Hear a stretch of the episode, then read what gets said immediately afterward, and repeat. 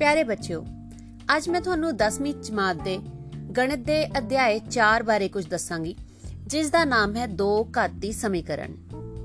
ਆਓ ਸਭ ਤੋਂ ਪਹਿਲਾਂ ਇਸ ਅਧਿਆਇ ਦੇ ਨਾਂ ਤੇ ਝਾਤੀ ਮਾਰੀਏ। ਸਭ ਤੋਂ ਪਹਿਲਾਂ ਲਿਖਿਆ ਹੋਇਆ ਹੈ ਦੋ ਘਾਤੀ। ਦੋ ਘਾਤੀ ਦਾ ਮਤਲਬ ਕੀ ਹੈ? ਉਹ ਸਮੀਕਰਨ ਜਿਸ ਵਿੱਚ ਚਲ ਸੰਖਿਆ ਦੀ ਘਾਤ 2 ਹੁੰਦੀ ਹੈ। ਸਭ ਤੋਂ ਪਹਿਲਾਂ ਮੈਂ ਤੁਹਾਨੂੰ ਯਾਦ ਦਿਲਾਵਾਂਗੀ ਕਿ ਘਾਤ ਕੀ ਹੁੰਦੀ ਹੈ। ਤੁਸੀਂ ਪਿਛਲੀਆਂ ਜਮਾਤਾਂ ਵਿੱਚ ਸੰਖਿਆਵਾਂ ਦੇ ਵਰਗਾਂ ਤੇ ਘਣਾਂ ਬਾਰੇ ਪੜਿਆ ਹੋਇਆ ਹੈ।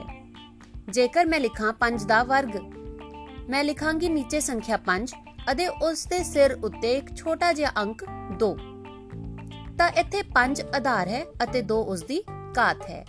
ਇਸੇ ਤਰ੍ਹਾਂ ਜਦੋਂ ਅਸੀਂ ਕਿਸੇ ਚਲ ਸੰਖਿਆ, ਜਿਵੇਂ ਕਿ x, y, z ਜਾਂ ਕੋਈ ਹੋਰ ਦੇ ਸਿਰ ਉੱਪਰ ਇੱਕ ਛੋਟਾ ਅੰਕ ਲਿਖਦੇ ਹਾਂ ਤਾਂ ਉਹ ਉਸ ਦੀ ਘਾਤ ਹੁੰਦੀ ਹੈ।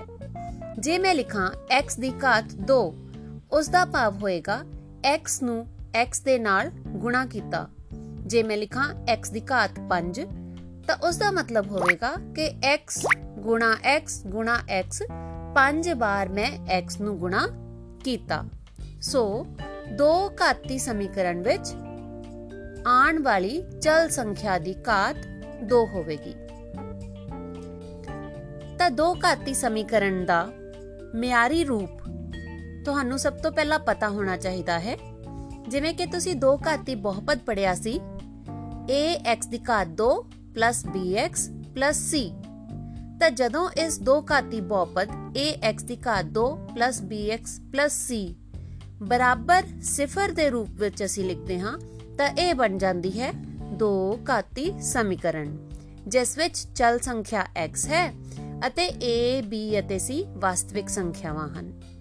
ਪਰ ਇਸ ਵਿੱਚ ਇੱਕ ਗੱਲ ਦਾ ਧਿਆਨ ਹਮੇਸ਼ਾ ਰਵੇ ਕਿ ਦੋ ਘਾਤ ਵਾਲਾ ਭਾਗ, ਯਾਨੀ ਕਿ x ਦੀ ਘਾਤ 2 ਦੇ ਨਾਲ ਜੋ ਅੰਕ ਹੈ a, ਉਹ ਕਦੇ ਵੀ 0 ਨਹੀਂ ਹੋ ਸਕਦਾ, ਕਿਉਂਕਿ 0 ਨਾਲ ਗੁਣਾ ਹੋਣ ਤੇ x ਦੀ ਘਾਤ 2 ਤੱਕ ਖਤਮ ਹੋ ਜਾਏਗਾ ਅਤੇ ਸਮੀਕਰਨ ਦੋ ਘਾਤੀ ਨਹੀਂ ਰਹੇਗੀ।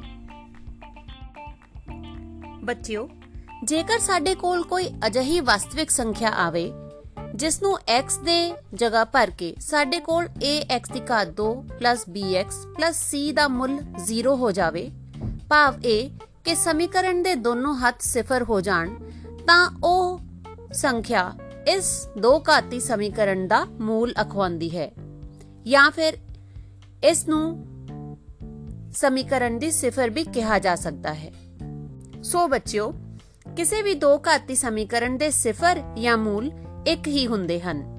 ਇਹਦੇ ਨਾਲ ਹਮੇਸ਼ਾ ਇੱਕ ਗੱਲ ਯਾਦ ਰੱਖਿਓ ਕਿ ਜਿੰਨੀ ਵੀ ਕਿਸੇ ਸਮੀਕਰਨ ਦੀ ਸਭ ਤੋਂ ਵੱਡੀ ਘਾਤ ਹੁੰਦੀ ਹੈ ਉਸ ਦੇ ਸਿਫਰਾਂ ਦੀ ਗਿਣਤੀ ਵੀ ਉਨੀ ਹੀ ਹੁੰਦੀ ਹੈ।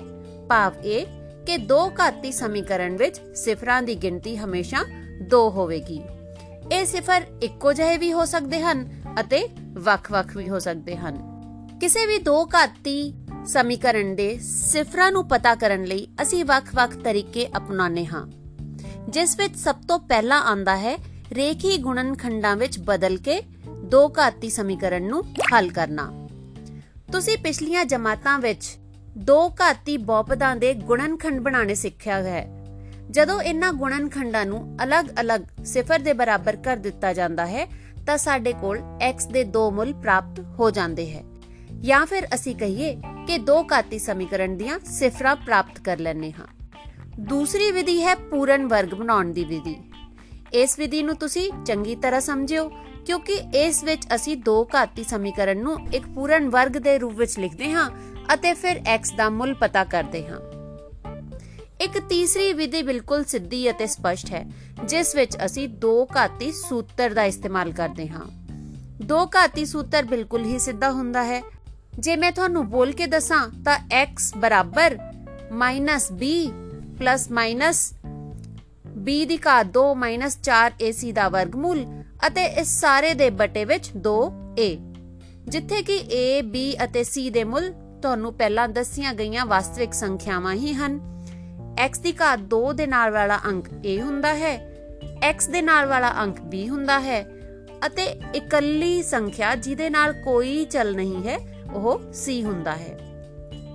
ਯਾਦ ਰਹੇ ਕਿ ਜੇਕਰ ਕਿਸੇ ਸਮੀਕਰਨ ਵਿੱਚ x ਨਹੀਂ ਹੈ, ਤਾਂ ਇਹਦਾ ਮਤਲਬ ਹੈ ਕਿ ਉਸ ਸਮੀਕਰਨ ਵਿੱਚ b ਦਾ ਮੁੱਲ 0 ਹੈ। ਜੇਕਰ ਤੁਹਾਨੂੰ ਕੱਲੀ ਸੰਖਿਆ ਬਿਨਾਂ ਚਲ ਵਾਲੀ ਨਹੀਂ ਮਿਲੀ, ਇਸ ਦਾ ਮਤਲਬ ਉਸ ਸਮੀਕਰਨ ਵਿੱਚ c ਦਾ ਮੁੱਲ 0 ਹੈ। ਬੱਚਿਓ, ਦੋ ਘਾਤੀ ਸੂਤਰ ਨੂੰ ਇਸਤੇਮਾਲ ਕਰਨ ਲਈ ਆਪਾਂ d ਪਤਾ ਕਰਦੇ ਹਾਂ। ਜਿਵੇਂ ਕਿ ਮੈਂ ਤੁਹਾਨੂੰ ਪਹਿਲਾਂ ਸੂਤਰ ਦੱਸਿਆ ਵਰਗਮੂਲ ਦੇ ਨੀਚੇ ਆਪਣੇ ਕੋਲ ਲਿਖਿਆ ਹੋਇਆ ਸੀ b ਦੀ ਘਾਤ 2 4 ac ਸੋ ਇਸ ਮੁੱਲ ਨੂੰ ਭਾਵ b2 4ac ਨੂੰ ਅਸੀਂ ਡਿਸਕ੍ਰਿਮੀਨੈਂਟ ਦਾ ਨਾਮ ਦਿੰਨੇ ਹਾਂ। ਡਿਸਕ੍ਰਿਮੀਨੈਂਟ ਦਾ ਮੁੱਲ ਸਾਨੂੰ ਇਹ ਦੱਸਦਾ ਹੈ ਕਿ ਦਿੱਤੀ ਹੋਈ ਦੋ ਘਾਤੀ ਸਮੀਕਰਨ ਦੇ ਸਿਫਰਾਂ ਦਾ ਰੂਪ ਕਹੇ ਜਾ ਹੋਏਗਾ? ਜੇਕਰ b2 4ac ਨੂੰ ਹੱਲ ਕਰਕੇ ਤੁਹਾਡਾ ਉੱਤਰ ਸਿਫਰ ਤੋਂ ਵੱਡਾ ਆਂਦਾ ਹੈ। ਭਾਵ ਇਹ ਕਿ ਕੋਈ ਤਨਾਤਮਕ ਸੰਖਿਆ ਆਂਦੀ ਹੈ। ਤਾਂ ਦਿੱਤੀ ਹੋਈ ਦੋ ਘਾਤੀ ਸਮੀਕਰਨ ਦੇ ਦੋ ਭਿੰਨ-ਭਿੰਨ ਵਾਸਤਵਿਕ ਮੂਲ ਹੋਣਗੇ।